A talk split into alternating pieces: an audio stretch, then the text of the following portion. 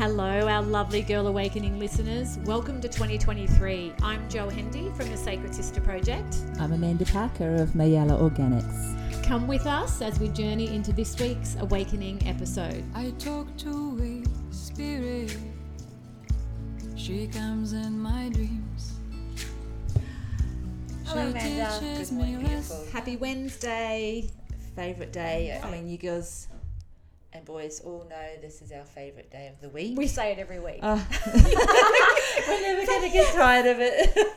it's like Wednesday is the gateway. yes. Yes, hmm. every week, every week. It's like, who are we going to have in that beautiful red seat and who's going to teach us something this week? And the energy just keeps building and building and building. And it's like this beautiful, when we look back to the beginning hmm. where we started and some of the things we discussed then, just We amongst laugh about, ourselves and shit, yeah. we laugh about, yes. But it's like, it's like the little moment in time then is mm. like a little capsule that just keeps expanding and the what everyone comes in to share Yeah. it's just a beautiful magnifier of that initial essence Yeah. times infinity Oh, yeah, mm. absolutely. And what you're saying, it's almost like we are the micro of what's happening out there in the, on the planet. It's mm. like that evolvement is happening right here in this space. And then we go out and it's like, oh, it's like the complete reflection is happening Yes. out there. and speaking of space out there in the wild Yes. yes Yay. introduce our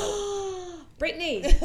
Brittany Laidlaw. Brittany Laidlaw. Beautiful. You can call me Brit though, which Yeah. is kind of a bit more short. That is. Yeah. And it suits you because you're Yes. so cute. yeah and and like and but also i think Powerful. quite yeah Um, so, Brit, the Wild Woman Immersion features exclusive content developed by Brittany Laidlaw as a part of her pioneering PhD in ecosomatics, which listeners we will talk about later. Mm. Brittany is one of a few practitioners in the world who is championing this innovative field of research, and her knowledge is highly unique and sought after. At the immersion, we're going to talk about that later too. Brittany offers a guided exploration of the Earth framework, an experiment, exper, experiential. Experien- exper- That's experiential tricky to say. That is a tricky word to say. Nah, for entering into conversation with soul and place based on her research. Britt commonly describes the framework as the feminine path of rewilding. The framework integrates comprehensive knowledge from somatics, neuroscience, ecology, and mythology, as well as first hand experience with Indigenous knowledge keepers. Oh, I love that. yeah And the world renowned experts within the rewilding movement.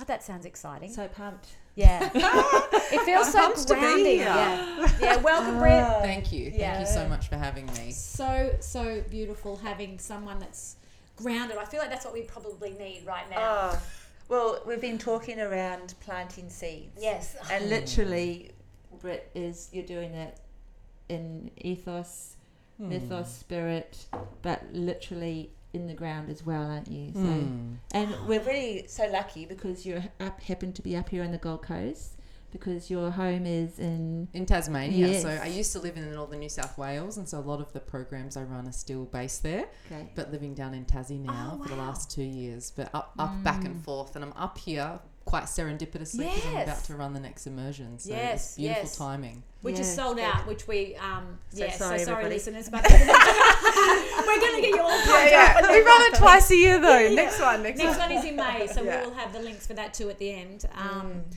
But we're literally going to hand it over to Brett because I can't. I'm really looking forward to this one, like I do every week. But this one's extra special. where, where do we? Which one do we go with though? Ooh. Yeah. Oh no. So, Brett, what was your life before? What was your life like mm. before your awakening? That's a very so.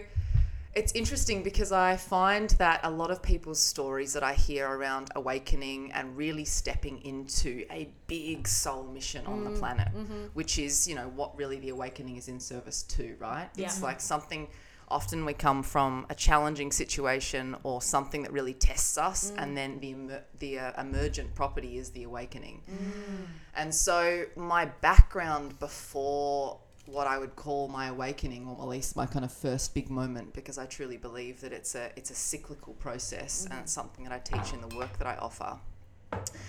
Um, that first kind of what I would call the breakdown slash breakthrough Yeah. Yeah. Absolutely. was when I was in my early 20s. And prior to that, um, in my childhood, I went through a lot of trauma. So there was a lot of domestic violence in my home, sexual violence in my home, drug abuse.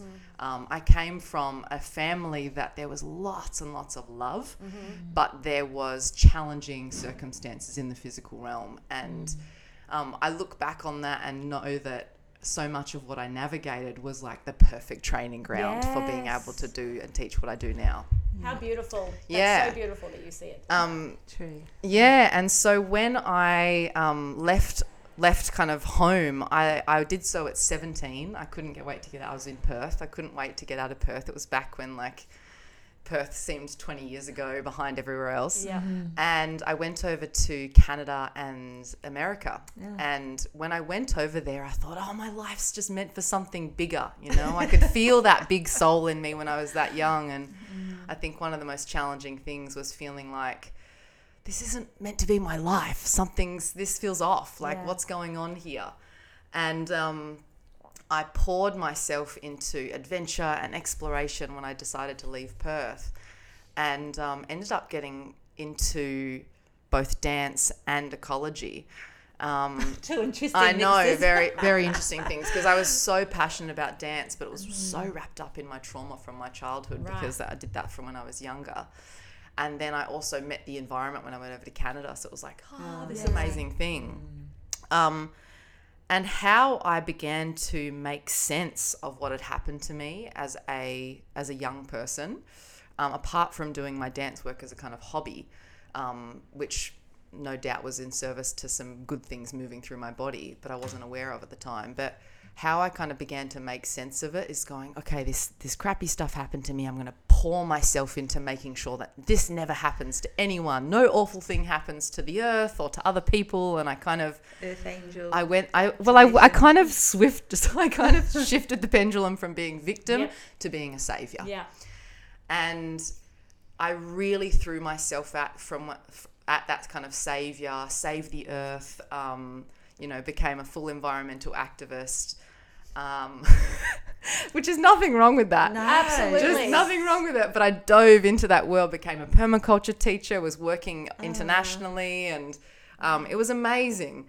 But the undercurrent of it all was this very strong savior mentality, and ultimately I was using it to kind yeah. of escape my own stuff.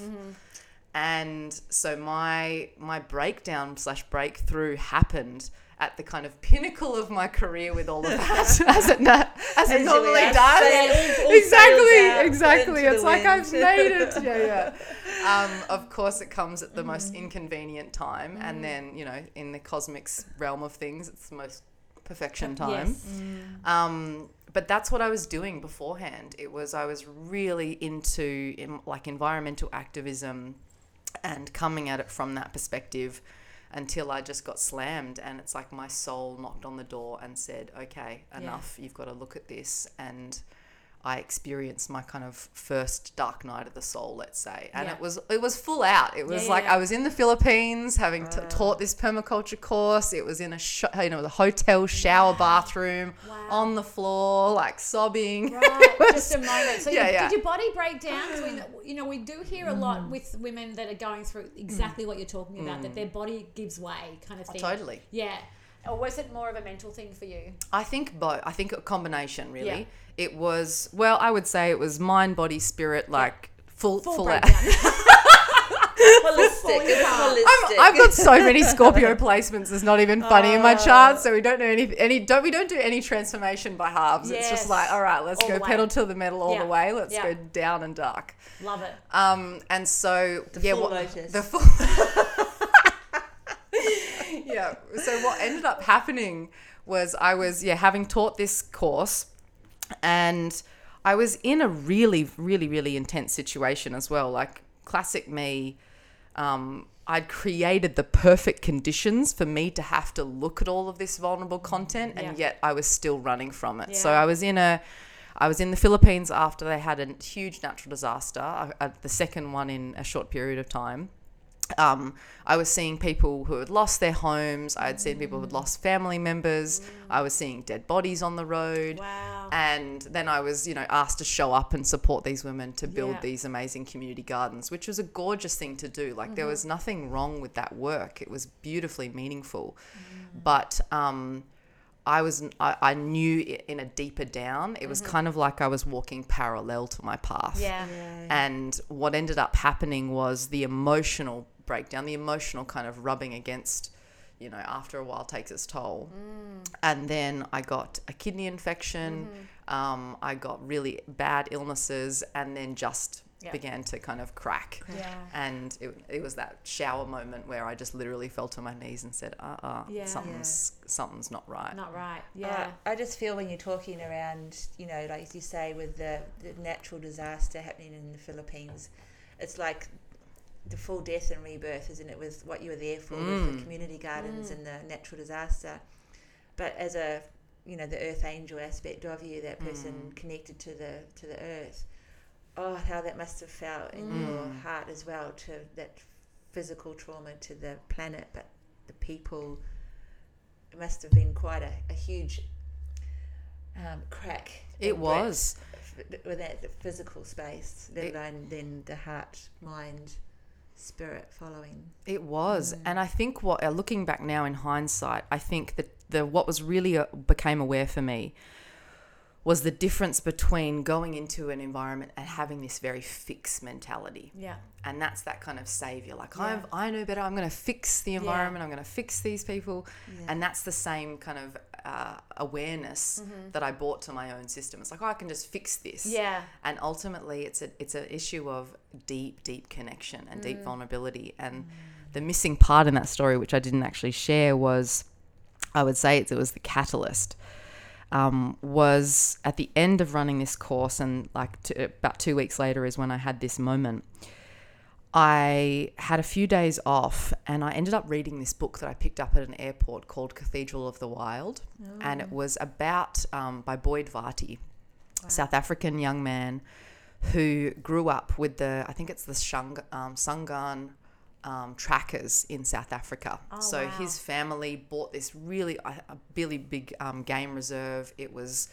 Um, the condition of it was really derelict and they revitalized it and they kind of took on this huge regenerative project and now it's this thriving ecosystem and game reserve and a Wow. huge conservation hub mm. for that region but he spoke about the way that he used to grow up with the with these trackers with these indigenous trackers and their ways of connection mm. and I know now that it was that book, and it wasn't necessarily. It could have been any book that spoke about that, really. But it was something like mm. When I when I talk about speaking that parallel path. There's absolutely ways of per, like practicing permaculture and community gardens and all those things that are have those that have that kind of deeply connective, soul based um, quality to them. But I think the way that I was doing it at the time was from that very fixed base. Yeah. Okay, like come in there and I've got my little notebook and I do my design over the top and you know I'm not even a local from there and I'm I'm suddenly making this assessment of this place and it's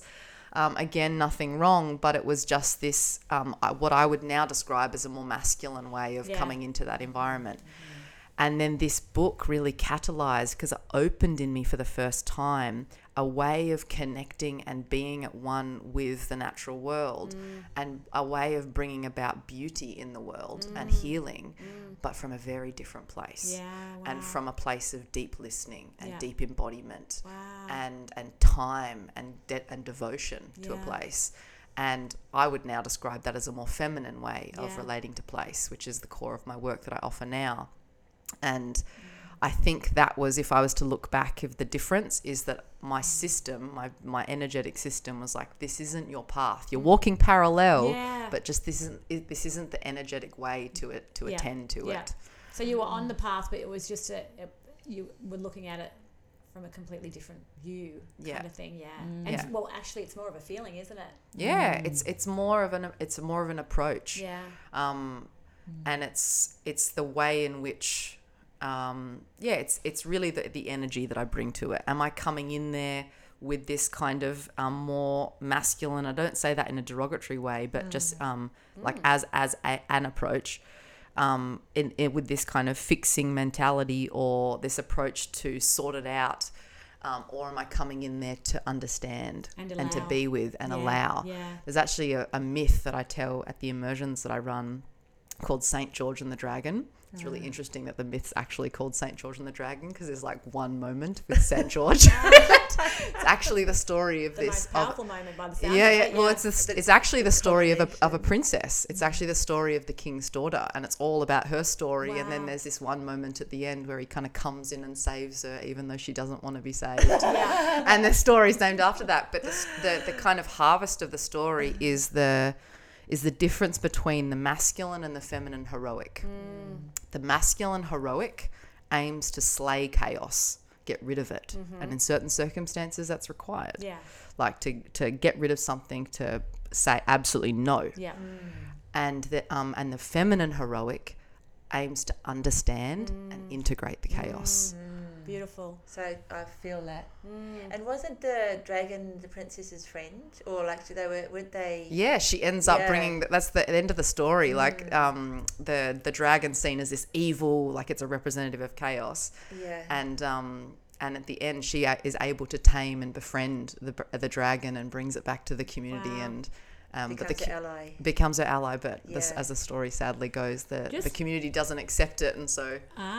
they ask Oh. Saint George to try and kill the dragon. Wow. Yeah. You know, it's so funny that book that you said Can't that you. comprehend it. So they give. Yeah, yeah, yeah, exactly. yeah. Um, that book that you talked about, that you picked up on the in the airport. Mm. Um, I had a similar experience with a book called The Mutant Messenger. Have you heard Oh, of I this know the book. I haven't Oh. read it, but I know the book. I've read it twice. Yeah. It's so incredible. It, but it sounds so similar to what you're saying. Mm. Um, a lady, an American lady, a writer. Yeah. yeah. Yeah. That ha- gets taken away. Not taken away, but she goes on a um, a walkabout. Yeah, big initiatory Oh, journey up amazing. north. I, Yeah. li- I like it's it's it.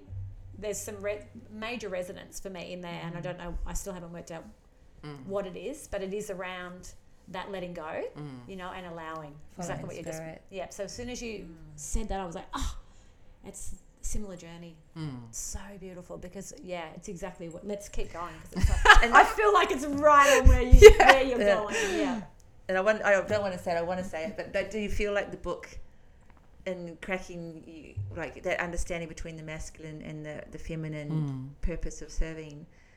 Do you feel like, and then talking about the fixed energy that you were coming Mm. through with, did that kind of resonate into, um, I guess, part healing around fixing your past as well?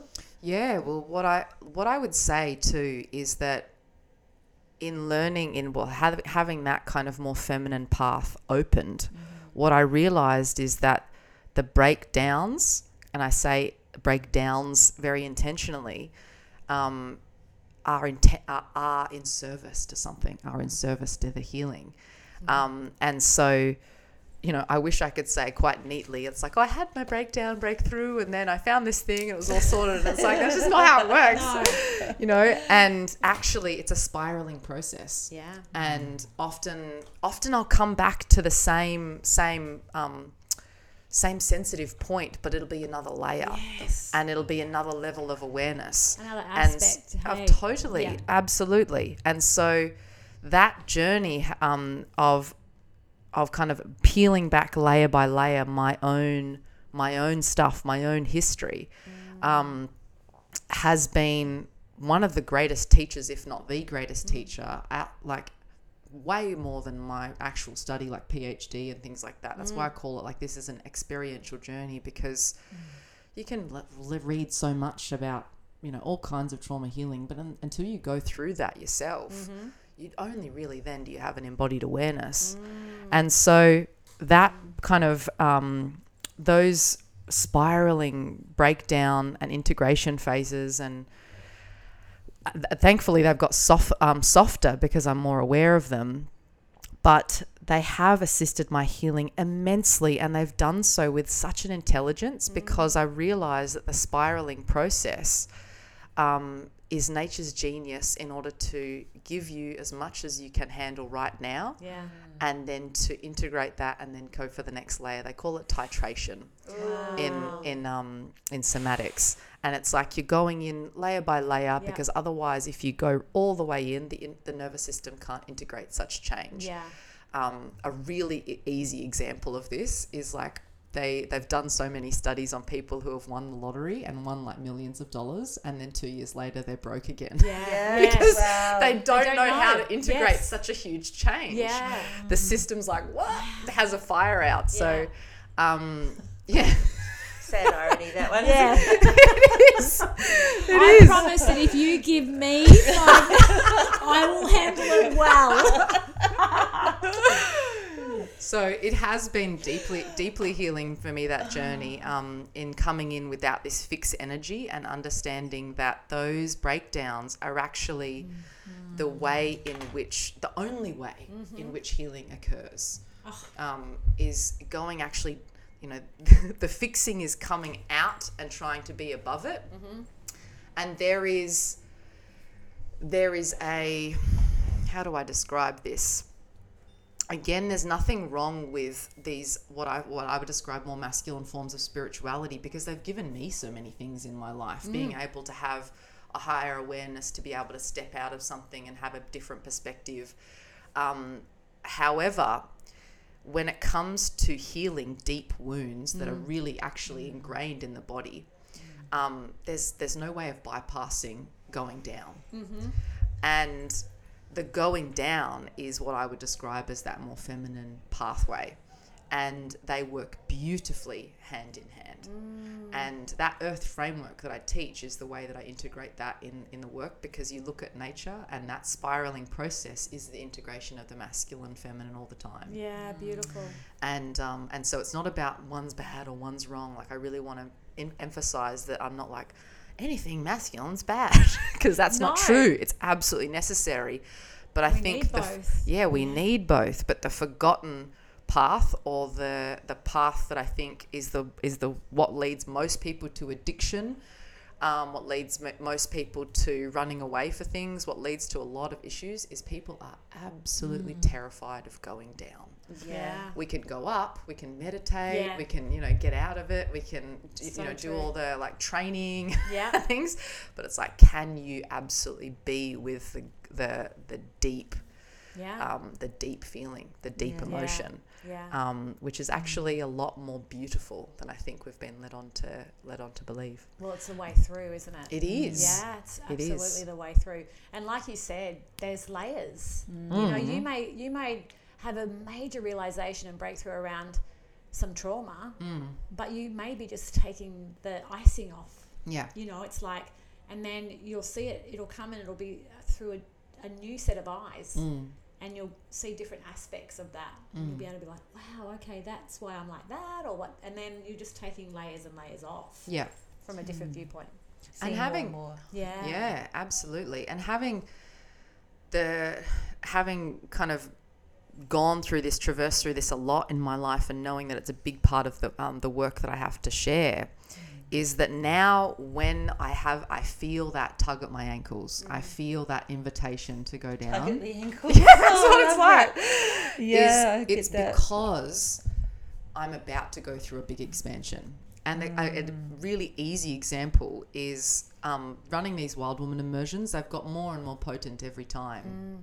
And I've kind of have a bit of a laugh about it now because ahead of every single journey without fail, I have what I would call this kind of mind virus, the, the fixed identity. I love that. Mine um, yeah, the, the fixed identity, the ego that has got kind of comfortable of where we've, where we've been at, it goes nuts. Mm. It kicks and screams and says, I just want to run away. I don't want to do this anymore. I want to die. I'm done. Yeah.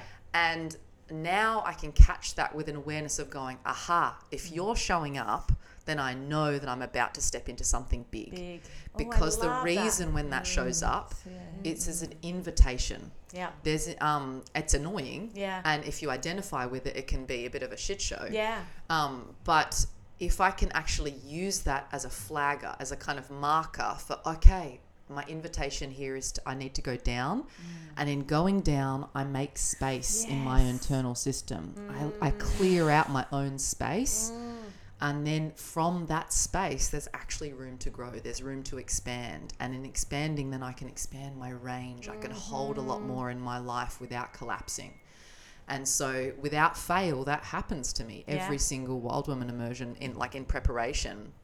And um, I kept thinking, oh, this is what's going on. I'm always having a breakdown just before um, I run a journey. And now there's this understanding. Okay, cool. This is the preparation. Yes, yeah, well, Because I'm about to hold really big energy. Yeah. Um, or I'm about to step into a whole new level of my soul expression. Yeah. Um, that is actually my highest potential here on earth. So rather than Oh. having, yeah, Yeah. Love that. Love that. What you just said. That's so so beautiful. Soul Yeah. expression. And often we would experience that as like, I'm not good enough, I can't do this. yes, You know, Yeah. fear, imposter, all those kind of Yep. scenarios, and push it away and maybe sabotage ourselves. Yeah. totally, totally. And instead of it, sh- when it shows up, of going, aha, this is fear as an ally. Yeah. Yeah. Um, for many, many years, I was absolutely terrified of the dark. Yeah. Like shaking in my bones, afraid of the dark.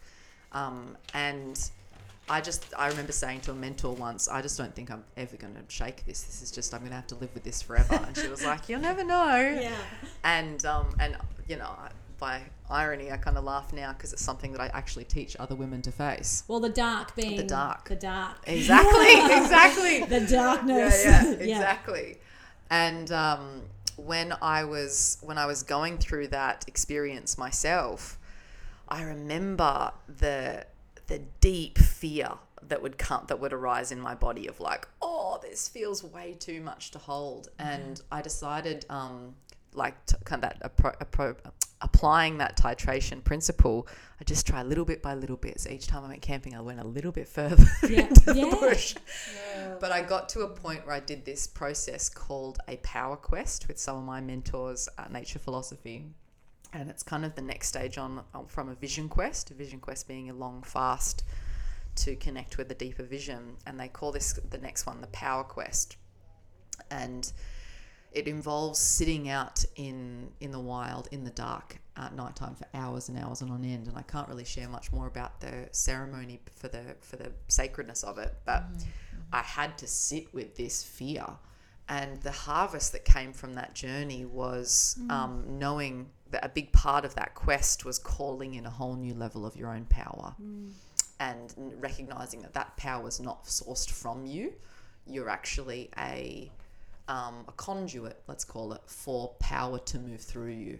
And you're asking to be able to hold so you can use it in service. And so I knew that that was what was happening. And yet I was met with the most intense level of fear. Mm. And the harvest from sitting in that fear, sitting in the dark for hours and hours and hours and end, was that fear is an ally. When fear, when all these, you know, even those mind virus, even the, sh- the shit that comes to mm. take you out, mm. just when you're about to take the biggest leap and soar, that is an ally. It doesn't, you, you know, there's no need to be shameful about it because, like, easily I could go, oh God, I'm not meant to do this, like, um, I'm in sabotage, right? Yeah. But actually, it's an ally. It's a, it's a marker that says mm. you are so on track. Hmm. Keep going because the thing Yeah. that is, yeah,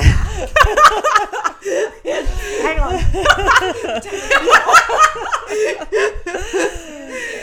yeah, Something's lighting up. In me. Oh God, yes. yeah, yeah. I, It- I actually think I, am I'm, I'm sitting here just for the listeners too.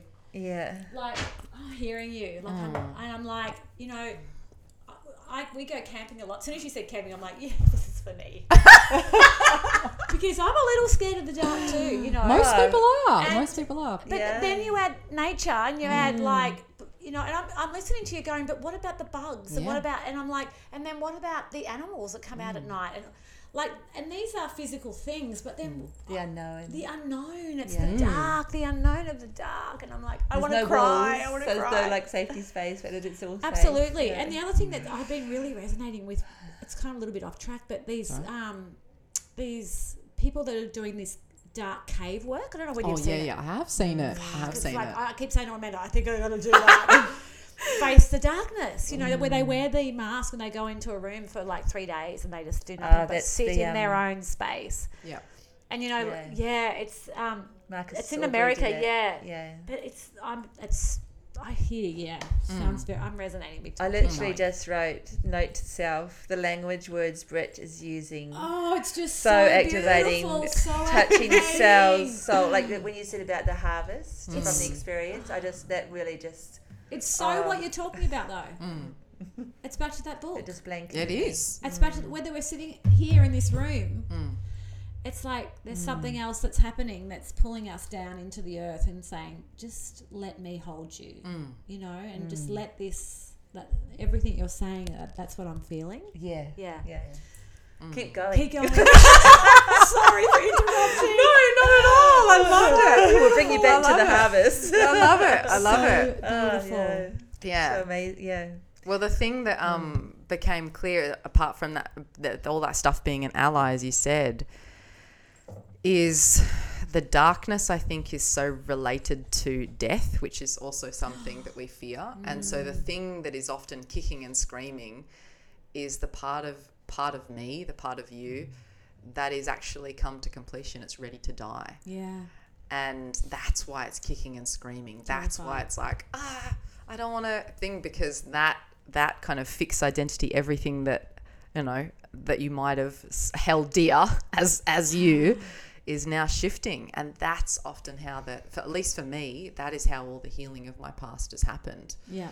it's those moments of I can hear the oh my god I want to die and it's not like this is gonna I'm gonna die if I sit in this I'm gonna die if I mm. face this fear I'm gonna die if I'm like that's ultimately what it being in the dark the fear of animals and bugs and things like that if we peel back like Yes. and then and then and Yeah. then if we question it's we're afraid of dying mm. Yeah. we're afraid of dying, something happening to us out there beyond our control and dying. Mm. And ultimately the part of us that you meet out there is has no fear of dying. It's the it's uh, that's that mind, that ego that is so fixed to who it thinks it is based on trauma, based on the wounds, based on all the stories that have happened to me. That's the part that dies. Yeah. Yeah. And then you meet the real you. You Yeah. meet the real bigness of who you are and you're like, "Oh wow." It's so wild. that wasn't anything to be afraid of Yes. Yeah. I'm just Actually, listening I'm to kind of you. excited. Yeah, yeah. Actually, it's kind of amazing. just listening to you talk about that, I, I've actually had the death experience through 5MEO, and Mm. it's terrifying. Mm. And you just want to hold on to, To your to life. everything. And, you know, the moment of letting go Mm. is just, um, you know, it's just, like you said, Mm. it's, Liberating. It's the, the word liberating doesn't Mm. even come close. Yeah. It's like, Peaceful. it's peaceful. It's peaceful. There's space. There's space. There's there's beauty. There's awareness, Mm. massive awareness. But Mm. the letting y- y- the letting go is just so terrifying. It is. Yeah, Yeah, yeah. so It is. terrifying. So, but how amazing to be able to do that without anything, you know, Mm. without a- actually having to smoke or Mm. drink anything, and go into that space to be able to do it Volunteer and walk with into the with the earth, you know, with with that, yeah, with nature. Hmm. Mm. And ultimately, like, even though, you know, they all, like, even if you were take a plant or anything, but we are, if I was to say, we aren't really alone in that because there is still almost like a plant medicine active, but it's not, mm. you know, physically taken in a cup in our body or doing, you know, or smoking anything. Mm. But through that process, uh, all around is the medicine. Like you're, you're, you're saturated in nature when I take people out there and doing that. Um, and when you're sitting in it, like it may not be internally in your body, but it's internally in your body anyway. Because if you're breathing, the environment is coming into your body, and it's yeah. it's it's it's saturation in a whole new way. and then that's you know having to allow that to Mm. support you and asking for that support as well and Yeah. you can feel that that would be actually be so um, Mm. You know comforting Yeah. yeah, Yeah. You'd be surprised too. It's I, th- I suppose it is very similar to like that cave. Like I never even thought about it. The you know the dark cave mm. kind of retreats that you can do. But one of the things that I do with the women on the immersion is we build a shelter mm-hmm. mm. and all the things that I'd offer at the women's immersion, all the processes around survival skills like building shelter and fire and weaving, they're all done from that. Yeah, Yeah, me yeah. too. Look at the guy, look at the guy. Absolutely. The first book cookies. they're all they, you'll be more than welcome. Yeah. Um, they're all based on this kind of more feminine way of approaching it, um, and I think that's thankfully there's more of a contextual, there's more of a conversation, let's say, around the, that in Australia compared to other places like um, in the states where a lot of these survival TV shows are like, we've got to conquer nature, Yes. fight to survive. naked, naked and afraid. Yeah, yeah, like make, like man versus wild type of thing. alone. I love And, that. um, Bear Yeah, and they're love cool. They're, they're oh, they're awesome to watch. Like I watch them, they're awesome to watch. But they are definitely the masculine experience of conquering it as opposed to the emerging. Oh, Yeah. well, Yeah. that's like Naked and Afraid. Have you ever watched any of those? Uh, yeah, yeah. Where yeah. they actually go in naked. yeah, yeah, And the ones that, that win, are most a lot of them are women. yeah, yeah, But, but they've actually literally let go. yeah, Yeah, they And haven't worried just- about the ants no, crawling up their They've butt. just Yeah. decided that they're going. This is my home, yeah, and I'm just going to stay as long as I can. I'm, I'm going to let nature immerse with me. yeah. They surrender to the experience. Gina, Gina, Yeah, Chick. Yeah. Exactly, Yes, exactly. she's a great example of Such that. a great example because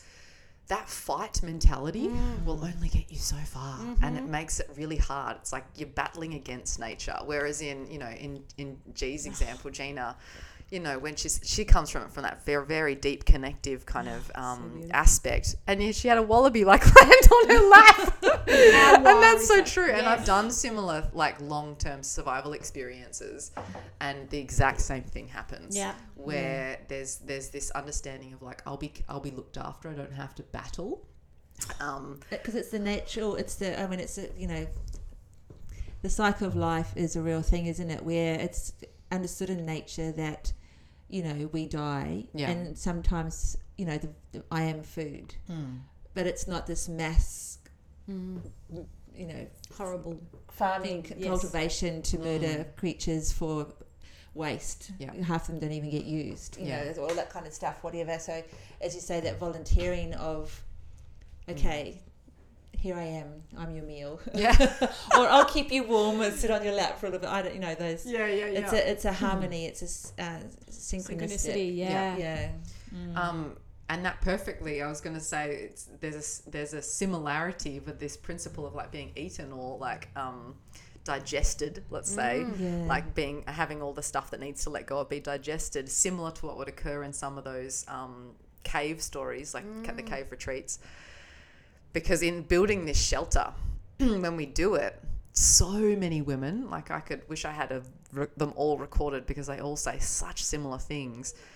Um, one of the shelters that we build is very womb like, and we come at it when we talk about it. We say this, you know, we're not building this shelter for like, okay, these are the exact pieces. We, we really ceremonially build this all together, and it's it's kind of like a womb tomb almost. and you go in there at night time, and there's no light showing because it's like to, to make sure that it's fully waterproof. And so many women have um, come out of there saying they felt reborn. Yeah. and they had this very visceral feeling of like that the earth was kind of taking away everything. All the mycelium was like just res- like taking away everything that needed to be composted. Um, and they all have very similar visuals.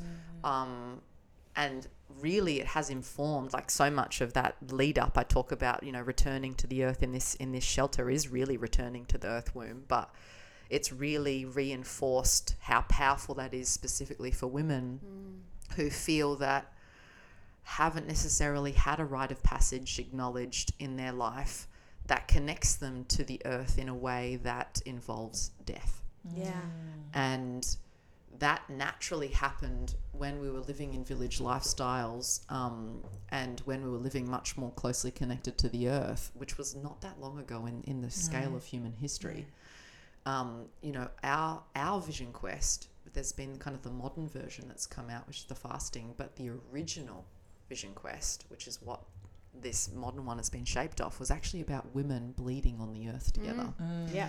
and for the a, wom- around a woman's a woman's first bleed, she would go out and actually uh, um, experience death in her body mm-hmm. and and recognize that as a gift. Mm. Recognize that is the what that is the birthplace of life, mm-hmm. and to be able to give that and be in that and and and be held in that with other women was the opportunity to meet her power and meet her vision.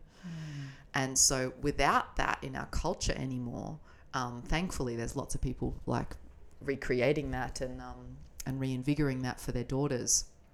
But without that, for a lot of the women who exist, there's they're kind of floating. Like, where am I? Yeah. and that when we're born um, up until that first bleed we're our mother's daughter. We're deeply connected to our mother as our source of nourishment as our source of direction and guidance in our life um, because we're a child. And so we are in our mother's sh- like shadow in that way. Like we're our own being but we are um, i was actually just up in um, in Yolngu country in um, Arnhem Land, and they talked about the dolphins um, and how a baby dolphin will swim with its mother in the waves for those early years of its life. So that's our, up until our first bleed. But when the when the first bleed happens, that ceremony is not just like a oh a, a reverence of the blood, but it is an acknowledgement that no longer is your physical birth mother your source of nourishment and guidance and and kind of purpose. Now you are actually a daughter of the earth. Wow. The, the earth mother is your mother oh. and and now you take your role as woman and without that ceremony there's so many women who feel deeply disconnected from the earth I agree. and yeah. and not only their blood as well but to have that as a rite of passage ceremony to be able to go and actually feel that death process in a really held container with other women it's Mm. Yeah. not this scary thing you're going you're going literally into the womb like you're going into this shelter um, and sleeping in there and knowing that you're safe it's terrifying like the amount of women that come from especially the cities and they Yeah. say i'm never getting in that fucking Yes. thing Yes. yes. good fucking luck Yeah, getting me in that thing with the cockroaches and the fucking animals. And and then at the end, people are like begging to go in Yeah. there. They're they're saying, "Oh, I've only got so Feels many like nights home. left." Yeah, exactly, because they Wow. because it was been such a powerful experience. And they feel so connected. Exactly. Yeah. And no doubt is what I, I think that's must be my best guess is having not done one of those cave kind of retreats. My best guess is people experience something similar. Yeah. Yeah. Um, I don't know. Maybe if they're doing it in a real cave, that would be something similar. Yeah. But Yeah. that idea of, um, you know, we're actually welcoming the dark. We're welcoming the death. We're welcoming the space, the nothingness, and from that, life grows. Mm. Yeah. From that, rebirth happens. Um, so yeah, it's beautiful to witness that in Yeah. the shelter context. Oh, incredibly. goodness. in- um, some of my I've, I've some of my most amazing experiences have been in a sweat lodge, Oh yes. and it's very Mm. encapsulating. But as you say, like some, it's it's a small space. Yeah. It's not a big space, and it's a very immersive space. Yeah. And it gets really intense. It does get really Mm. intense. I've done a couple sweat lodges, and you're like right up against it. You're like, Yeah. I'm, I'm actually going to die. Yeah. it's hot. yes. But then that's where that you know, and and s- it's so many people are trying to get. It's the breakthrough. It's the Yeah. like um, spaciousness. Yeah.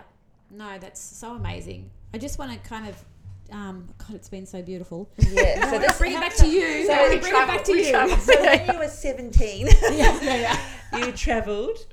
Um, so you've you've been you've done your PhD. Like, did you do that in Canada or did So- you do it back here? Still finishing. So Still I've finishing. taken a year off, um, and I start back up again in January. Yeah. And so when I was 17, um, before that, I was doing dance and um, I was a surfer, but I wasn't really into the environment stuff there. And then I moved to Canada um, and got really deeply into my environmental work, was still dancing a bit as a hobby. Um, and then got deeply into my environmental work after I came back to Australia and decided to study Yeah. and that's when I did my um, my bachelor, and I was still kind of working, I, like beginning to work in permaculture and stuff by then.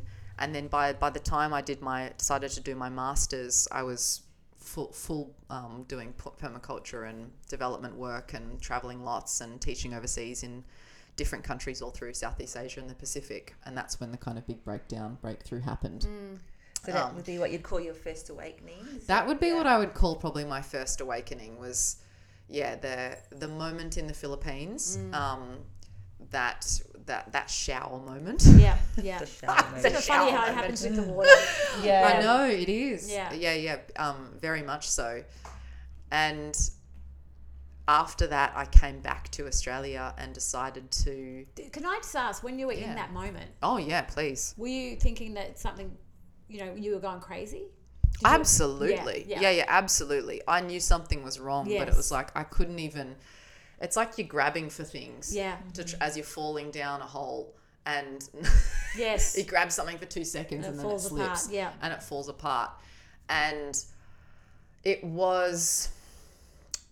In, so I'll rewind actually a little bit to give some context. When I was 15, I um, 15 or 14, I tried to commit suicide, Mm-hmm. And I attempted twice. The first one was quite intense, um, and I got rushed to hospital, and nobody actually knew what had happened. Mm-hmm. Nobody knew that I would, that that's what had happened, and I kind of kept it secret, and I was in shock that um, it didn't work.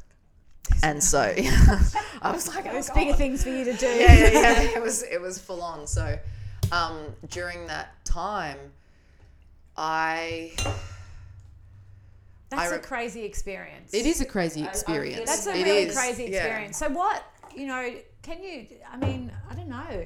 Is Mm. it safe to talk about this? Is it? Because- Oh, I think it's big I think because it's- it's, a very it's a very common age. We Mm. never talk about it, do we? Yeah. Yeah. It's a very intensely emotional space. I love that you said it's a common age because something that I've be- become more and more aware of is um, how that internal dialogue of "I want to die" yeah. Mm. Yes. is actually again not necessarily a bad thing. yeah.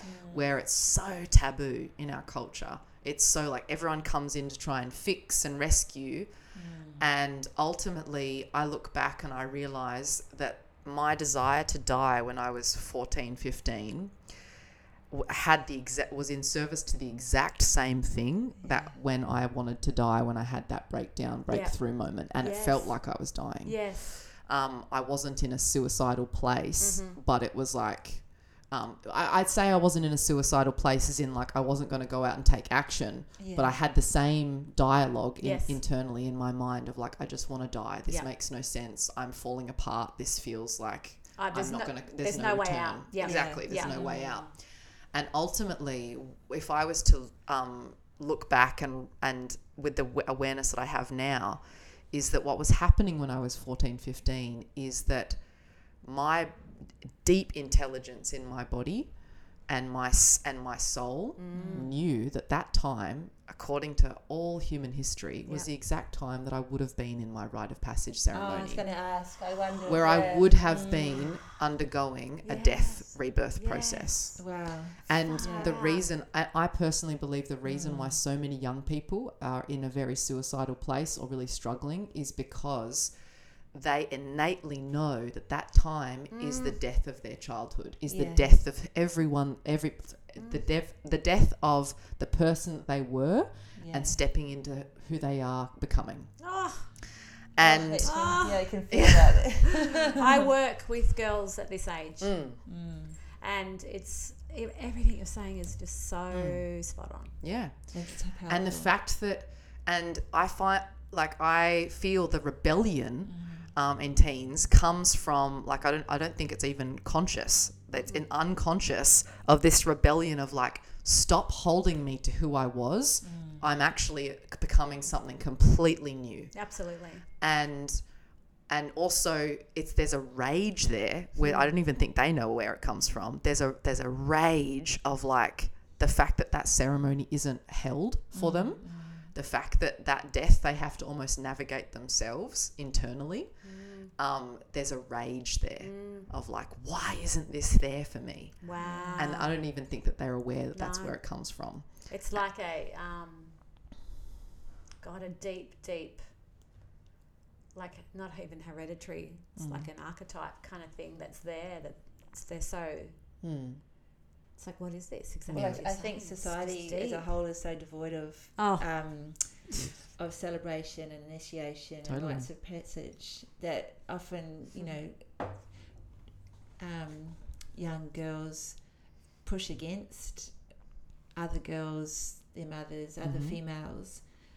As you say, in that, with that Mm. deep rage that's kind of subconsciously, subversively w operating within them because there's no acknowledgement of who they are and where they are Hmm. to have a, a, um, a, a conscious channel or a clear channel or a um, embodying channel Hmm. for it to come through in a Mm. way that serves them. Yeah.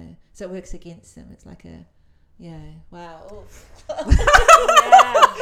I'm just thinking of my, So beautiful. my child, my daughter's experience. Like, like you can really feel. Like, Yeah. and so many young women that have succeeded in Mm. taking their lives at that time. I can think of so many, and it's Mm. you know, and Mm. it's um. This, the language around it is just not there. The language around where they're physically at, where they're emotionally at, where they're where the support is, where you know where Mm. they're being held. Yeah. Yeah. So did you once you're in Mm. hospital? Mm. Did any? Did you talk to anybody? Did Nobody. nobody? Mm. Nobody. Did anybody ask? I don't remember Little anybody Scorpio's asking. energy pulling it in. Oh my god. Even my friends today, I'm like, I need help. They're like, we can't tell. I'm like, what do you mean? um, oh wow! Can you see it? why can't you see it? They're like, no. um, and so nobody asked. I think after that, the, the only point that some I do remember somebody saying one thing, but um, my mum completely brushed it off because I think even that, and I love, I love her. I don't have any Yeah. hard feelings. Um, but this ha- this is intergenerational. It's like, you know, in if I was bringing that to her, no doubt it brings up her own um, feeling of being unseen or unacknowledged, or even knowing how to handle a situation like that. Absolutely. And no doubt shame. Yes. Shame that she couldn't. Like shame that oh my god, my daughter's done like Yes. gone and done this. And so there was yeah, I don't have anything against her at all, but I do remember one doctor because I had all these stomach issues for months and months afterwards because I tried I tried to ingest um, lots of pills and I had all these digestive issues after that completely screwed my reproductive system as well for years to come. Um, and I remember one doctor when I went to them said, "Oh, it might be anxiety. Um, maybe she has anxiety." Maybe. That was my digestive issues, and my mum said, "She's she's she's 15. What has she got to be anxious about?" Isn't that wild? Um, yeah. yeah. And so it wasn't it wasn't acknowledged um, or wasn't really inquired about, I suppose, at that time. But I was also very good at keeping it all inside. Yeah. Like very good at Yeah. um, seeming completely fine. That masculine energy. Yeah. I was well I was also I think at that time well I definitely at that time where um, there was a lot of traumatic stuff going on. I still had that savior mentality. gonna I still, I, I was the fixer. Yeah. I was the fixer. Yeah. I Yeah. cause problems, so I help fix other people's problems. Yeah, yeah, I'm, yeah, I'm, I'm here to be help of service to people. not- Exactly. My problems don't, you know. Yep. Mm. Um, instead of, you know, th- me actually alchemizing my problems Yeah. or me alchemizing my stuff is the greatest gift that I can offer to others. Yeah. Yeah. You know. um, Wow. Yeah. That's nobody- so wild. Mm. And thankfully, I've had enough. Well, it depends on how you look at it, but in my adult years, I've had experiences. That's why I said in, earlier in the conversation of like breakdowns because I've had multiple cases where I've had this dialogue come back of oh, I just want to die. I just want to die, and it wasn't isn't to the level that I'm planning out or like making you know having an idea of actually committing suicide, but that dialogue of I just want to die, I just want all this to end, I just don't want to feel like this anymore. Thankfully, I'm aware that every time that shows up, I'm about to again go under a big breakthrough. And it's that invitation, it's the tugging at your ankles, and it's like, okay, then here's another layer of big Yeah. healing and shedding that's about to happen. And this is this is my mastery. Um, one of my really good teachers said to me, "The hole you crawl, the hole you crawl out of will be your greatest medicine for the Yeah. world." Oh, wow. Wow. And so, the if I'm willing so to, beautiful so weird way. yeah, yeah, it is. Yeah. But it's like if I I've got to be willing Yeah. to actually you know dance in my dance in that hole and like be with that invitation to go down because the way that I, um, the way that I'm able to alchemize that and then step forward is actually the greatest thing that I could offer. Instead It's of so it. beautiful. Um, Matias De Stefano. Have you heard of him? Mm-mm. No. Okay, so he's this young guy who remembers everything. Oh, Yeah, amazing.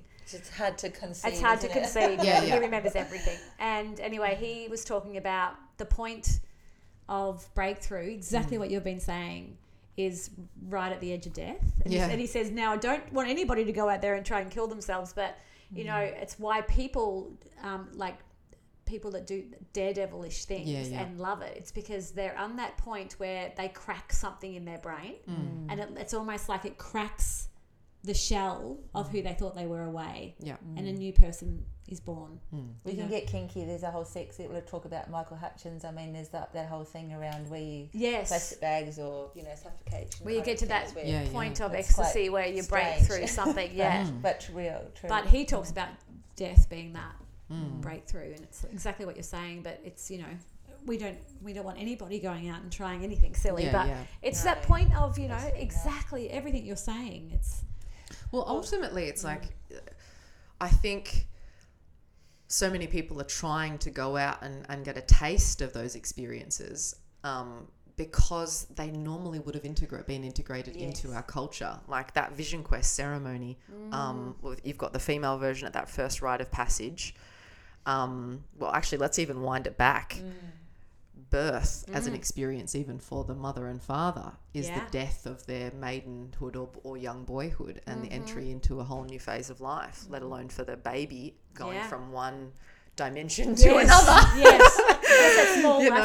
yeah yeah exactly. And so um, these rites of passages that were so held and so ceremonial and, and really all about our relationship to the earth as well um, were what gave us those kind of touch points in our life that relationship with death so we didn't have to go out and actually do it in ways that actually is potentially risky. Yeah, you know um, and for i think about that for like the as a bleeding ceremony as i said for the young women that's why the vision quest was created for young boys which is a lot of people practice this thing called the vision quest which is you go out for four days and four nights um, fasting in nature alone and the idea is that you kind of crawl call out for a vision and many people are practicing that nowadays as a kind of modern thing and it's a beautiful ceremony and it's hosted for everybody like this it's all, yeah. I've had all friends people. do it. yeah that, yeah Just that rave about it. yeah, Yeah. it's incredible and so very powerful for a lot of people, and I've done it myself as well.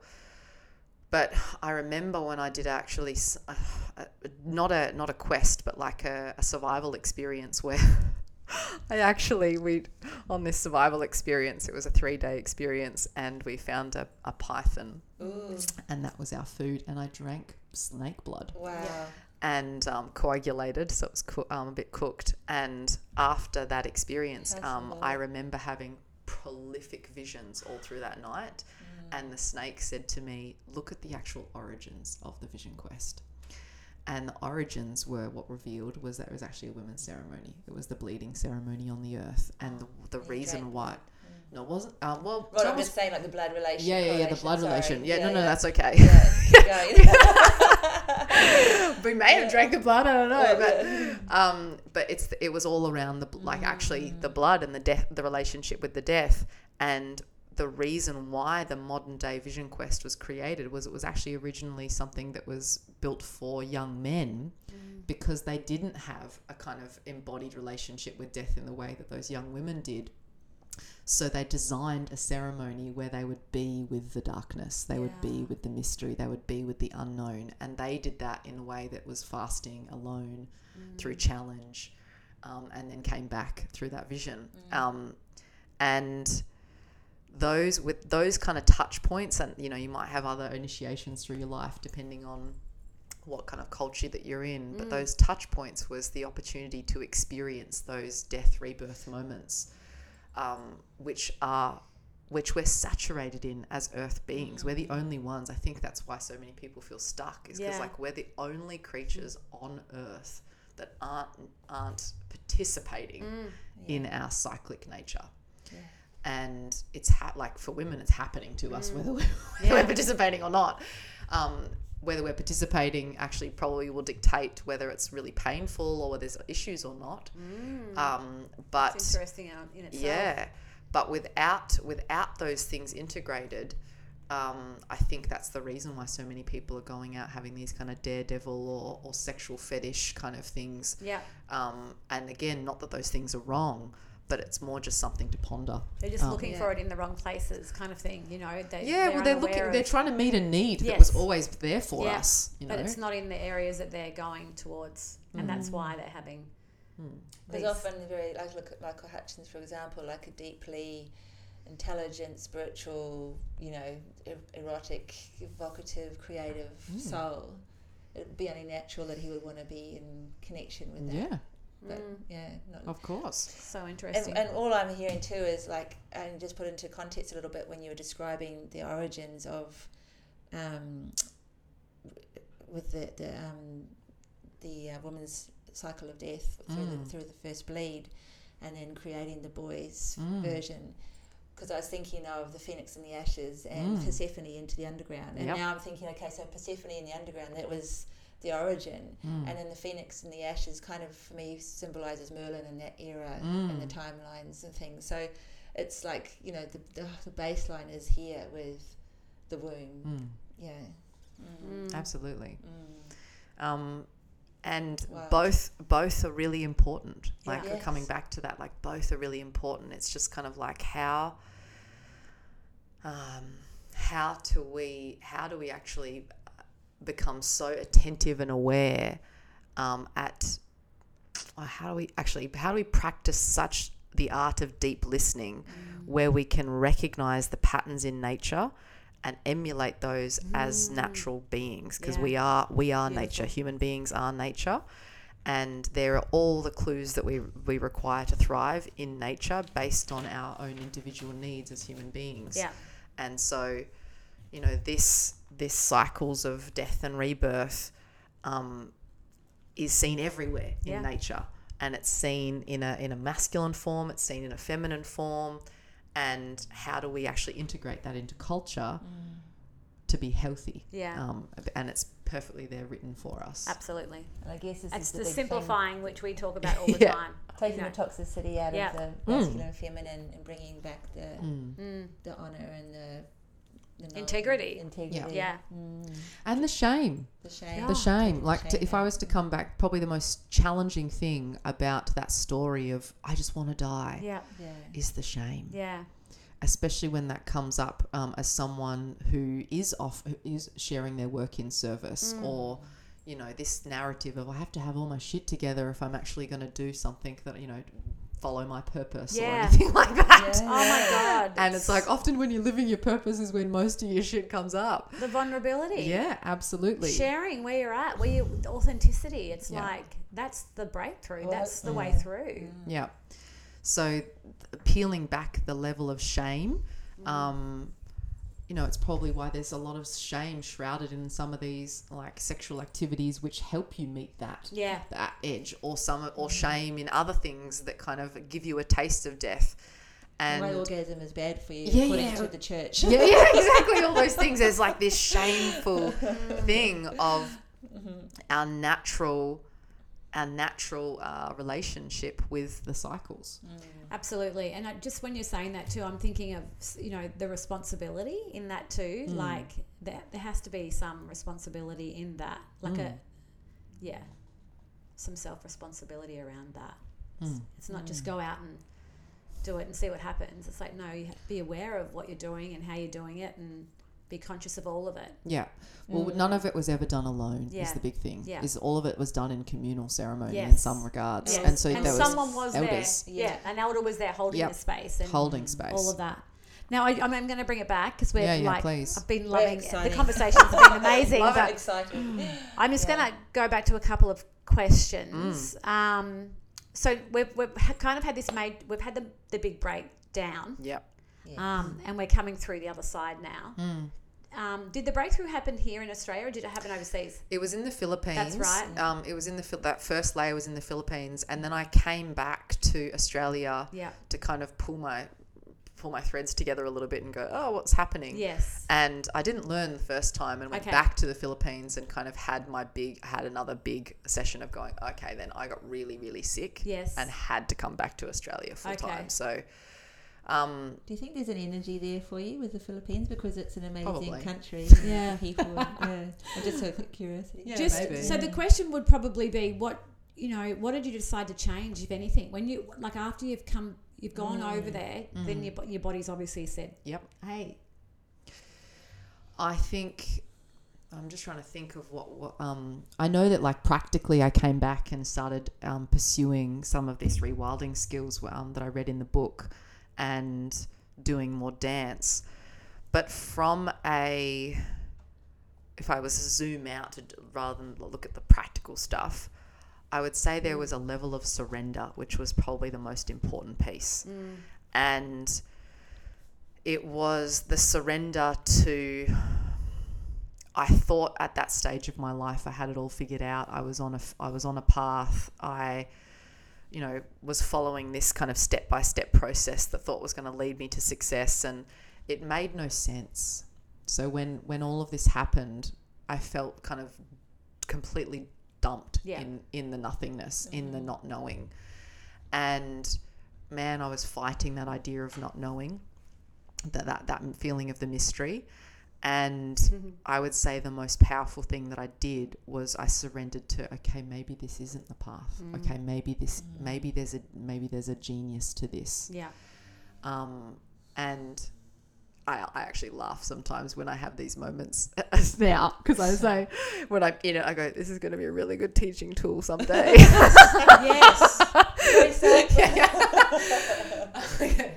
um, this is going to be great medicine one day.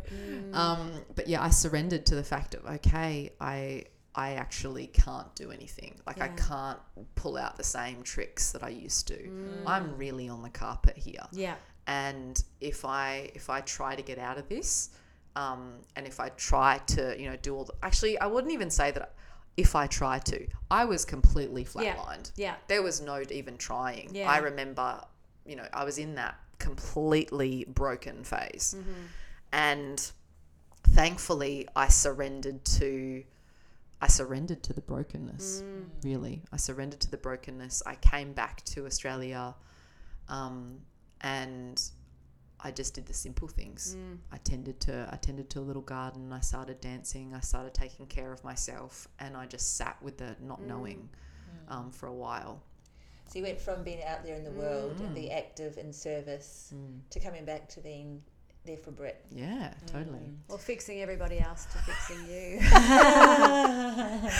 And I wouldn't even say that at that fa- at that time that I was particularly focused on fixing me. I probably didn't even know that, um, you know, the work that I do now was even available. Um, That's the beauty of it, isn't it? 'Cause You Yeah. have no other way. There was no other way. it was like kind of just see a therapist Yep. or, or not. Yeah. And I just wasn't at that stage yet of even thinking I needed a therapist. Um, So you kind of hibernated in yourself. I kind of hi- I kind of hibernated, and um, it wasn't until the second time I, I went back. I thought, okay, I'll hibernate. I'll look after myself. I'll kind of recoup, yeah. and then um, then I went back to back to the Philippines, and very shortly after I got sick, came came back, and it was only then that I started seeing a somatic um, a somatic psychotherapist, and that's when I really began to go, okay, Yeah. Yeah. Yeah. Yeah. Yeah. Wild. yeah, yeah. Because So- when I hear you talk about dance, you mm. kind of instinctively went into that space mm. a little bit, Yeah. back to something that felt Connect, connected for to. you. Yeah, Yeah. and it mm. was the first time I connected with um, non choreographed dance as mm-hmm. well. So for mo- most of my life, I was doing choreography. And when I came back, I was living in Melbourne at the time because I was living in Perth where my all my family were, and I decided to move back um, after that second time of getting sick. Um, there was a very short period in between. Um, when I came back to Melbourne and started seeing this this somatic therapist, I dove into dance, and it was my introduction into five rhythms. And I was really lucky because now I live in Byron, and you go to a five rhythms class, and I was overwhelmed when there was like a hundred people that rocked up one time. So um, I was blessed in that when I went to Melbourne, there was like five people or seven people maximum in this class So and I just started to go deeply, deeply into myself for the first time in a way that I didn't even know was a thing. Yeah. Um, uh, the, combine that with I met my first mentor in these kind of rewilding skills, um, Claire Dunn, who wrote My Year Without Matches. Uh, I started kind of work with her, just really can like we weren't even doing a lot of, deep skills. It was just being out in nature and doing that in a communal way Mm. and, you know, practicing bird language. But ultimately it was, oh, this is nice to be out with other people who like being out in Yes. nature, yeah. Wow. like being outside. And th- those three things um, was was seeing my seeing this somatic practitioner doing the dance and also then doing um, doing my work in um, rewilding skills was was kind of just keeping my head above water. Yeah. So that's why I say I'm, I'm hesitant to be like I had this breakthrough and I came back and then practiced all these things and I was better because the truth is I was in that murky messy phase for a while Yeah. um, because I didn't have a guide. I didn't have someone that was like, "Oh, you're in this at the moment." Um, it wasn't until I really started to explore the women's mysteries, um, probably two years later, that I started to make sense of what I was going through, or like it gave me kind of some kind of a framework or Yeah. a context to what I was navigating. Um, but otherwise, I felt like I had this big breakthrough. I knew that it was powerful. I knew that it opened up important space, but I felt floating for a while. And that's the part I don't think a lot of people talk about. The, um, you know, immediately jumping into something else. Okay, it must be this then. I Yes. must be this then. Yes. And the the sitting in the nothingness and actually waiting for something to emerge is the, is the medicine Yeah. in the void. it is sitting in the void, sitting in the void for a while. It's uh, one of the pieces that I teach about in that Earth framework, the ecosomatics ecosomatic framework that um, underpins my research and also the women's journeys that I run. It's an acronym, and the second E, so um, E A R T H E D, the second E stands for emergence, and it talks about so um, the TH stands for transmute and harvest, which is all about the break breakdown moment, Yeah. the the transmutation process where everything goes to flames, and, or you or you get dropped into the puddle. It's Yeah. the big transformative, emotional, cathartic. Doesn't always has to have to be like cathartic in the way that we would imagine, but just the the purging process, let's say, or the shedding mm. process, and the harvesting, the harvesting of the space, of the insights, of the wisdom, and then the E, the next step comes for emergence. Mm. And the emergence is really important because it's the it's the sitting in the void. It's the sitting in that spaciousness when you've had a really big cry, and you feel that sense of ah, peace afterwards, and being okay with sitting in that.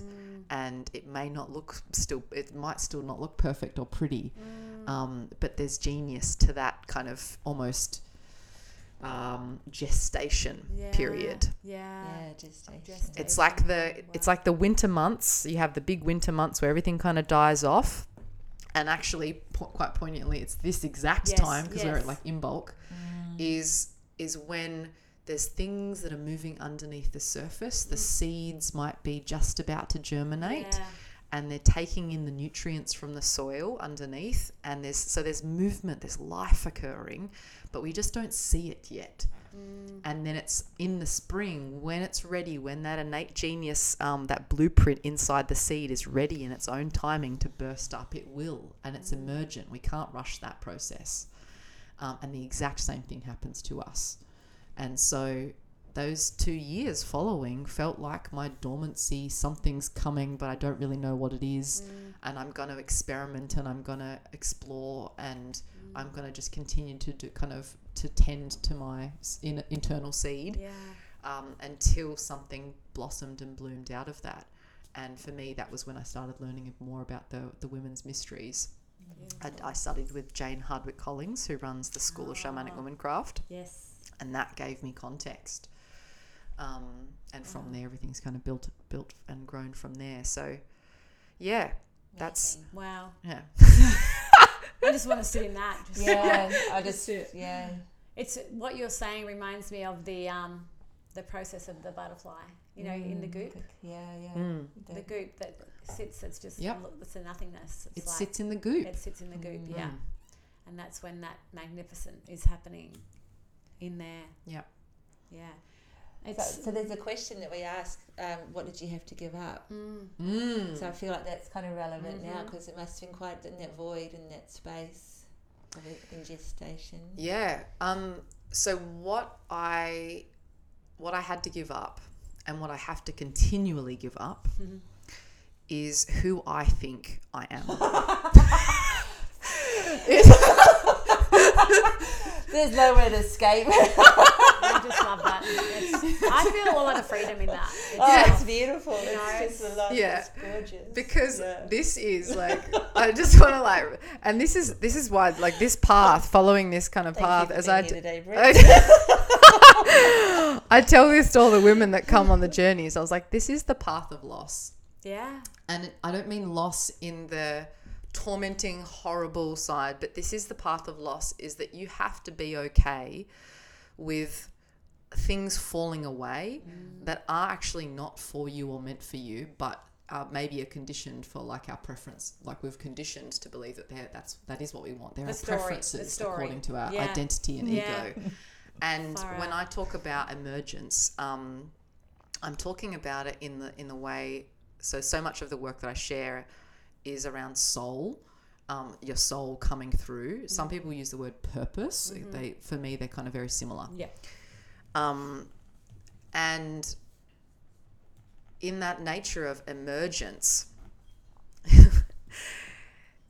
the the way the soul emerges is that everything that isn't in alignment with it isn't in alignment with that the truth of it f- begins to fall away. Mm. And so lots of people think that your purpose is like what you do. You think mm. about it with your mind of like oh well i like this activity. I'm going to go and pursue that as my career and i'm going to do this mm. And purpose or soul is actually not that at all. It's the way in which life wants to move through you. Mm. And so you don't necessarily get a choice. Mm. my favorite mythologist, Martin Shaw, I uh, will probably one of my favorites, Dr. Martin Shaw, he said, You're actually not here to do whatever you want. You're actually not here to do. You're not here to do whatever you whatever you want. You're here to do something very specific. Yeah. yes. And you Oh. came to this earth to do something very specific. Mm. and just like just like everything in a, in a natural ecology, if you look to the a rainforest, every single being in that ecology is playing a very specific role that is essential to the mm. whole ecology mm-hmm. thriving. Um, now, a plant in our at least what we know for now doesn't necessarily have a mind in the way that we do that goes i don't know if i'm you know i don't know if i'm looking the right way and doing the right thing. I don't know if i, I was born in the right thing.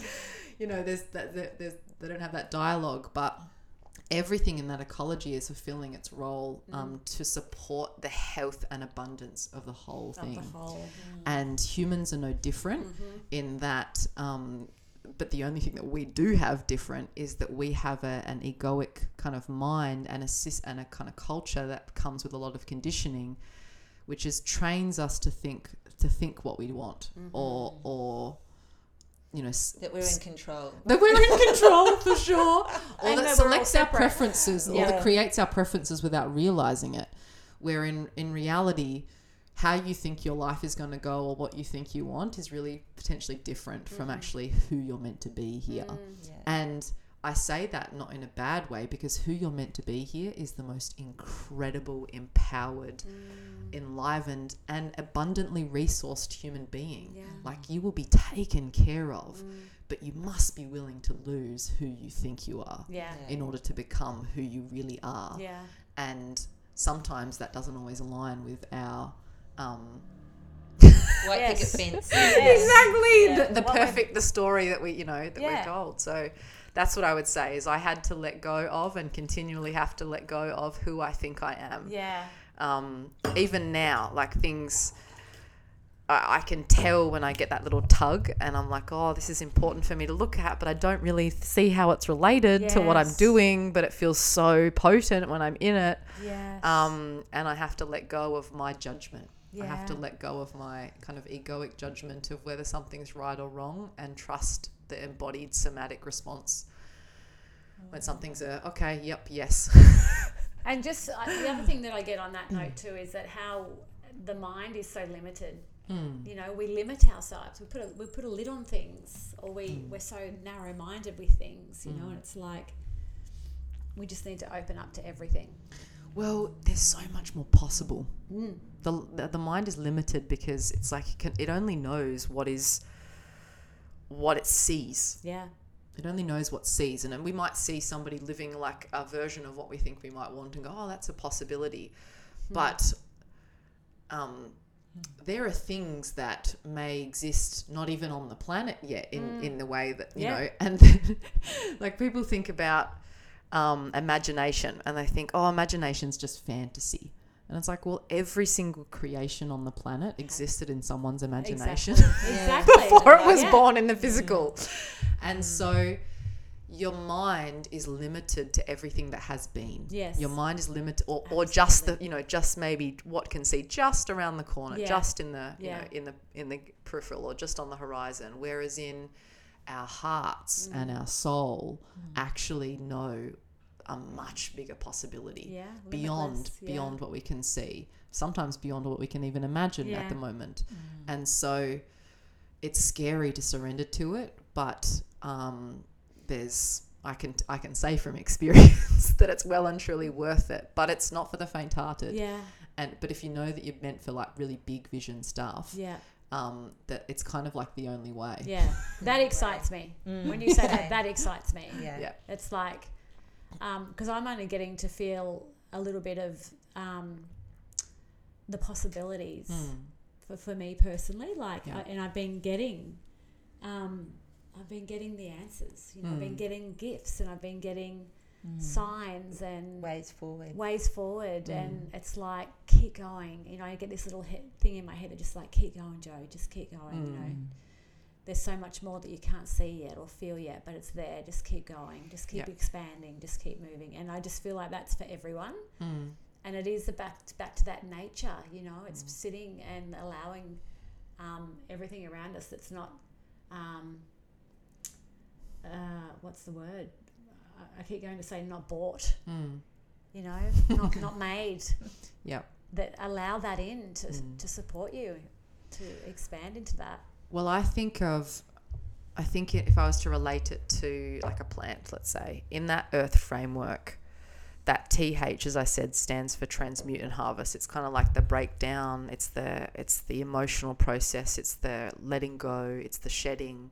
It's the making space internally, and then you, there's that pause where you wait for the thing to emerge if I was to relate that to a garden, that pause process before the little first sprout comes up against, um, up, you know, pierces the soil, and but there's still life going on underneath the soil. What do we do?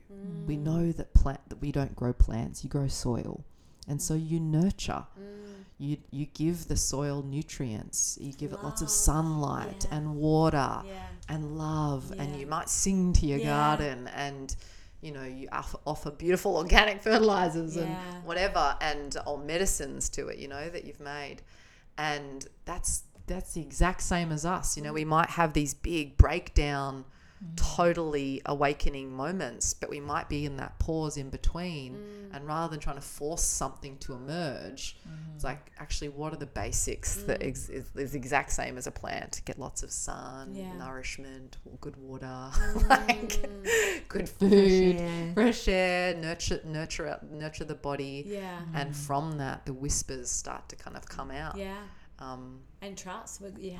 Trust is the biggest thing. You big just gotta, yeah. Just got to trust. And being in the moment, I guess too, isn't it? You're in, you know, you're in the the timing of the day as Mm. opposed to creating, a, you know, structure. You're just Yeah, in flow with A the schedule. Day. Yeah. Um, moving on. mm, What do you do now to support yourself mm, for staying in that moment? mm. in that moment in terms of when I have the, have my down moment, moment, the yeah. nothingness moment. Um, I would say I would say it's it's actually perfect timing that this is happening because the last three months um, have been the most extraordinary roller coaster. And my dear friend, who's very very intuitive, she actually runs cranio sessions on the on the Wild Woman immersion. She said to me, she's like, "I've got such a feeling that the next immersion's going to be so potent." I'm like, "Yeah, I know," because I've been in my own um, up and down. I had I had a um, had to have this emergency surgery thing that popped up out of nowhere, And then um, I went. I had a, a experience where I'd just been over in Africa, um, which was unexpected. I had ten days' notice to go, and then came back. My brother almost died um, from being in a, a, a part. Unfortunately, he was a victim of crime, and um, then all these other other dramas, and and then got gastro in Arnhem Land, and um, it was. I was literally in the bush, like Letting go just to be a bit shit, graphic. literally. Yeah, yeah, just yeah, yeah. Be a bit graphic. I was I was literally in the bush in like at one o'clock in the morning, Oh. and I wasn't sick. So I wasn't, you know, when you're Yeah. sick and you're kind of going, oh, oh my god, oh my god. I wasn't that. I was completely conscious and, and okay as I was vomiting and and Yeah. diarrheaing in the bush and mm. purging and going, okay, this is happening, and all of that, these this kind of last three months of my life, I know that it's been a big preparation of clearing out my own internal space and mm. being in that kind of nothingness because something new is a next big chapter about is about to open in my work. I know ahead of holding big space. So what I'm doing in this time is allowing. Mm. If I was to say like one of the number one things, like yeah, there's courses, lots of embodiment practices and things like that. You know, when I, I feel that energy needs to move, I'll dance and I'll make sure that I'm getting up and getting lots of sun exposure and all of the things that I feel like are so accessible in terms of information. Mm. So I, want, I don't want to focus on those because everyone ha- will have their own practices that work. Mm. But if I was to say from a from a meta perspective, the thing that has been my saving grace is allowance. Mm. Is okay, I allow myself to feel this because the fighting, the resistance, the um, I don't want to feel like this. I should have all my shit together. Um, I, you know, I'm supposed. I'm this far down my path. I should, you know, know more. Blah blah blah. Whatever it is, um, is what takes me out. And in allowing and accept, it's approval. Really, it's like when I was out there vomiting and diarrheaing my guts out. I was like, I'm in approval of this. Yeah.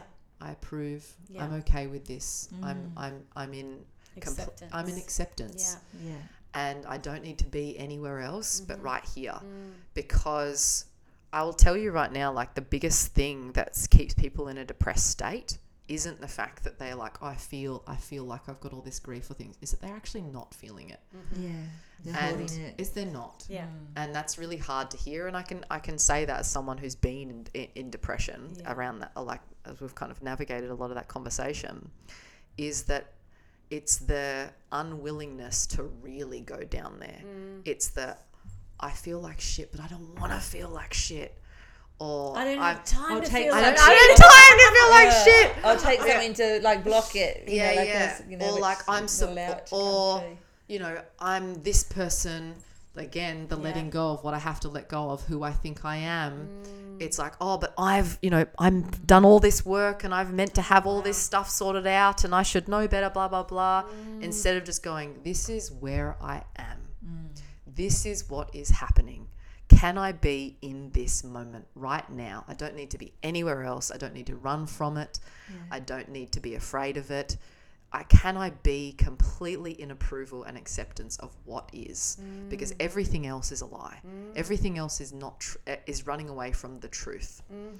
And if I can be in it, the the irony is it's fucking swift. Yeah, yeah. there are Boom. i think I, I, yeah i think is there's a neuroscientist judith or something like that. She did an amazing ted talk. And there's lots of studies that have backed this up now. Is it a true pure emotion?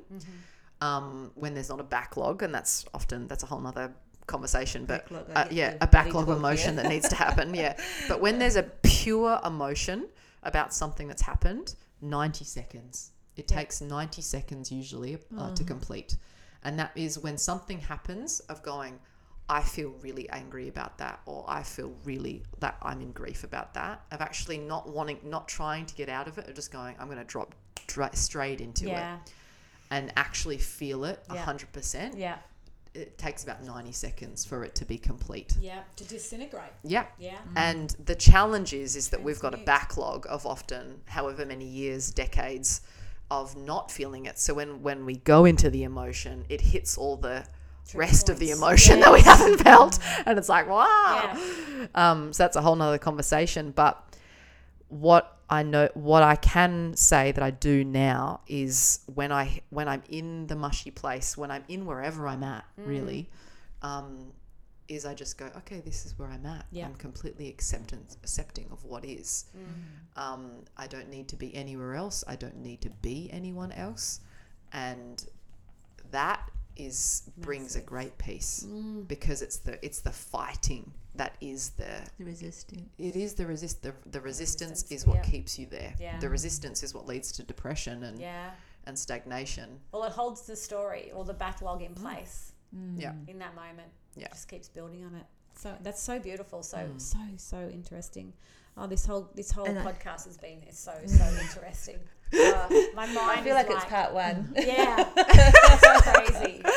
Well, I feel like the plague, like this probably happens for many people, but I just work with mainly women. But I feel the most common thing that I hear with women, apart from I'm not good enough, is I'm doing it wrong.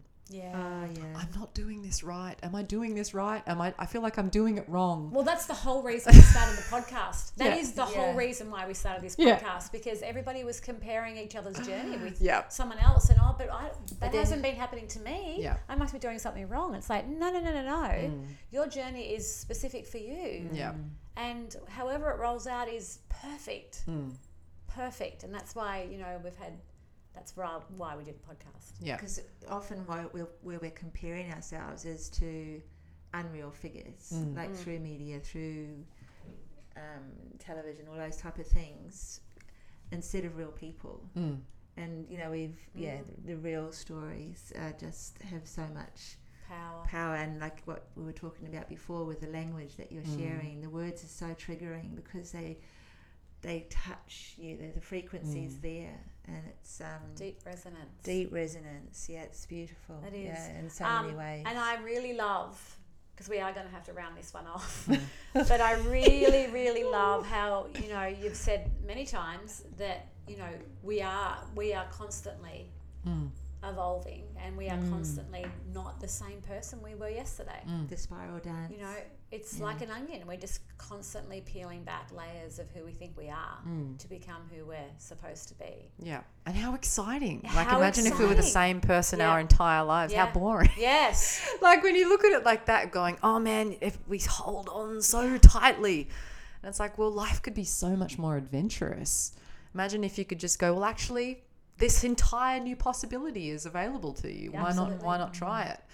And that won't be everyone's path necessarily, but th- what if it was a possibility? Yeah. You know. I love but that. even even in the, I guess you know, like in, not in every, in everyone's different paths, there's opportunity for variables or Mm. variances of that constant change to be expressed in a way that is fulfilling and invigorating and vitalizing. It's not Mm. about base jumping off a mountain or something No. like that. Doesn't necessarily. It can be. It does. You know, whatever. There's no need for to describe it. But it's that, as you say, that place of allowance, place of acceptance, Mm. and being Mm. in that to allow true communication with who you are and true connection with Mm. what your potential is in any moment.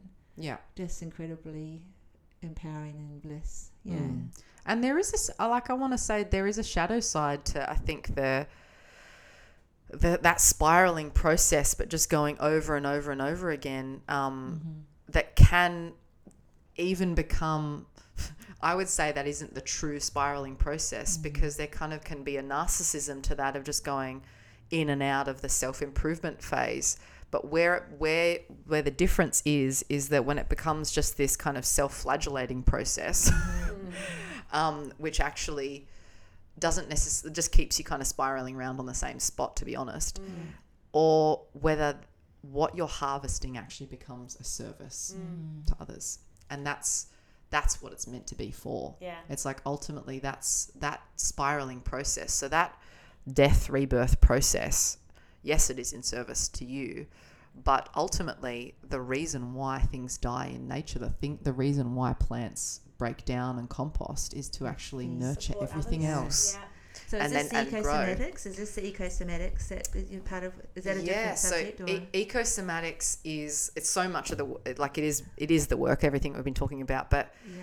if I was to summarize it in a sentence, so ecosomatics merges the field of deep ecology with the world of somatics. So, deep ecology is a field of study that understands everything is interconnected. We are part of nature and we have a deep relationship um, where things have anim- animacy in nature and an intrinsic value beyond what we humans value them as.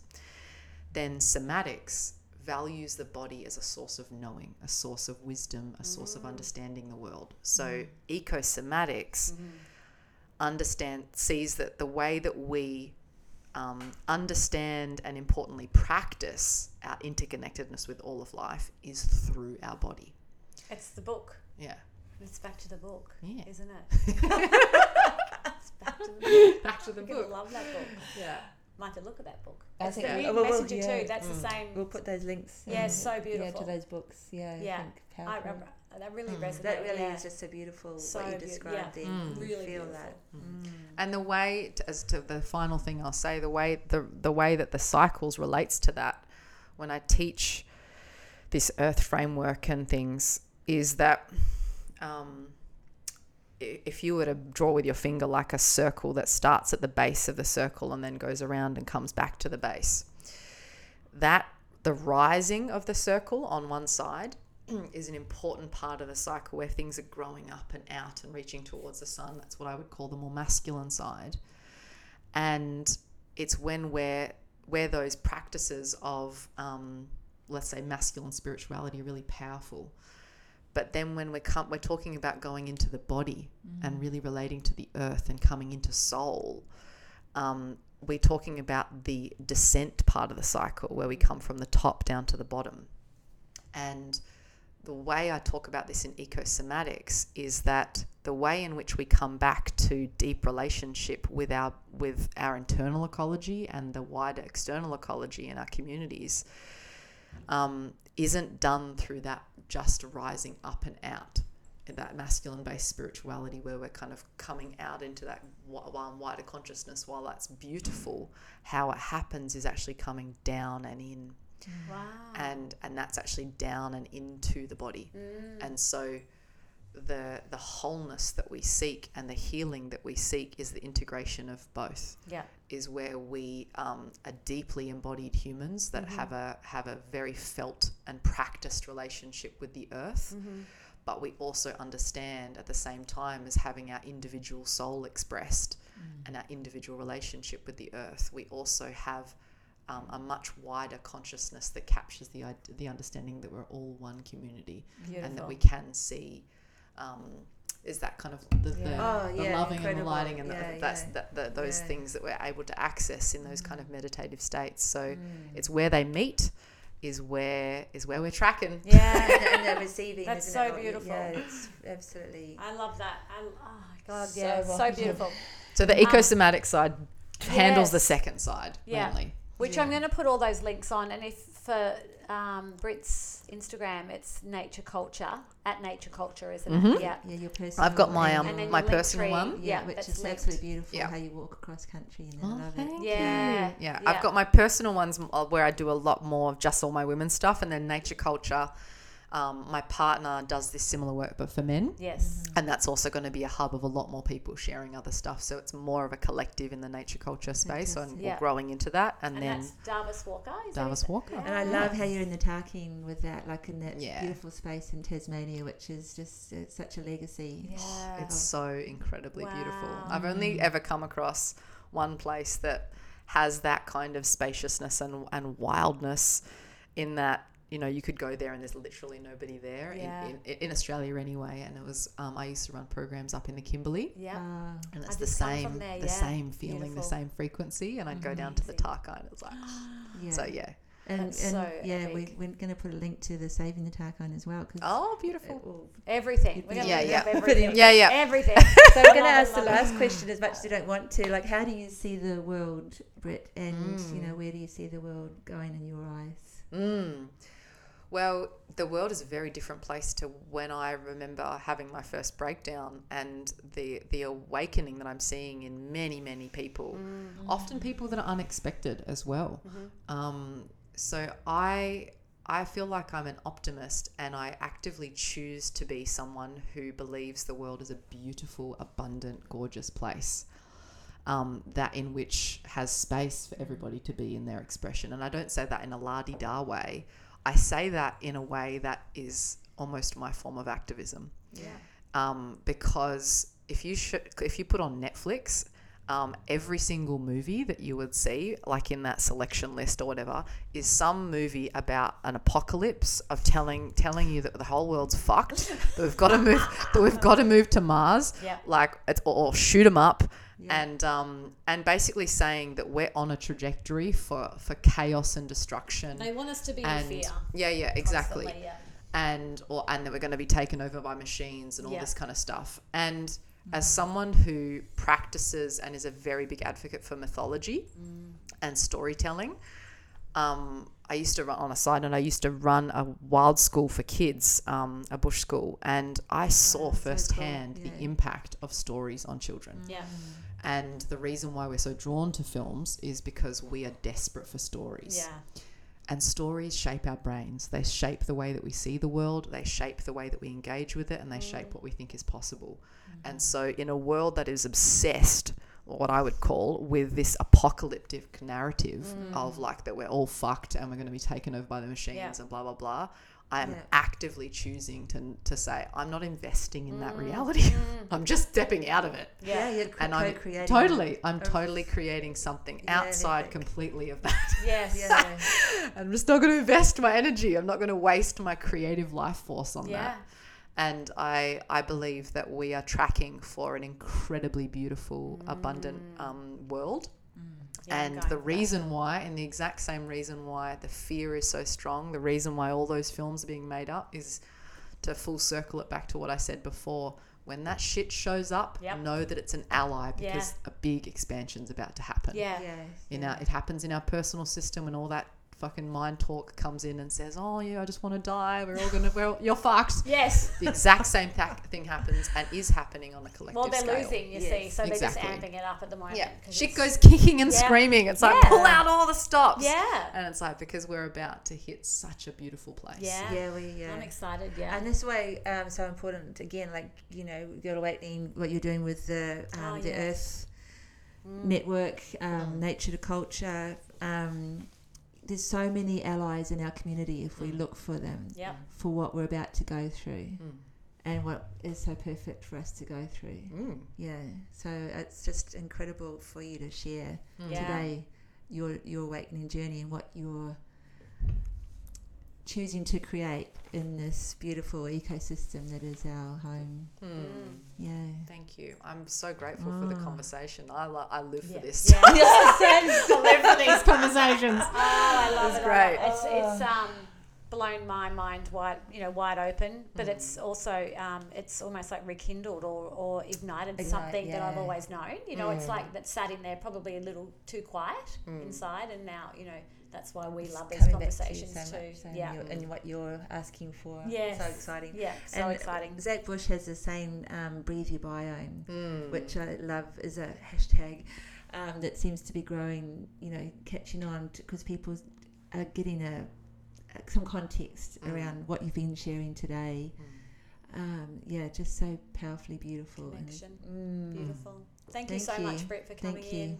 Such a pleasure. Thank you so Ah. much for having me. Um, yeah, it's been a wonderful, wonderful conversation, and you've actually triggered me realizing how much more space I can even give to our culture to, to navigate their own breakthrough, like Wow. breakdown, breakthrough. Because if I was to relate that to that question, it was, you know, my journey of coming in and fixing Yeah. do we want to fix all the world's problems right now or can we make space for its own breakdown slash Yeah. breakthrough Yeah. moment Ooh. you know and maybe our own awakenings can actually offer a model for everybody's awakening Oh, Beautiful way to end. oh.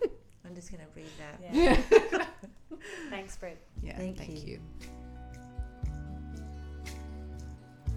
Thank you for listening, and remember all links to our guest are in the notes. Leave us a comment here or message us on Instagram how our guest today connected with you, or perhaps something you wish to share. A special thank you to the blissful Ksenia Luki for our theme song.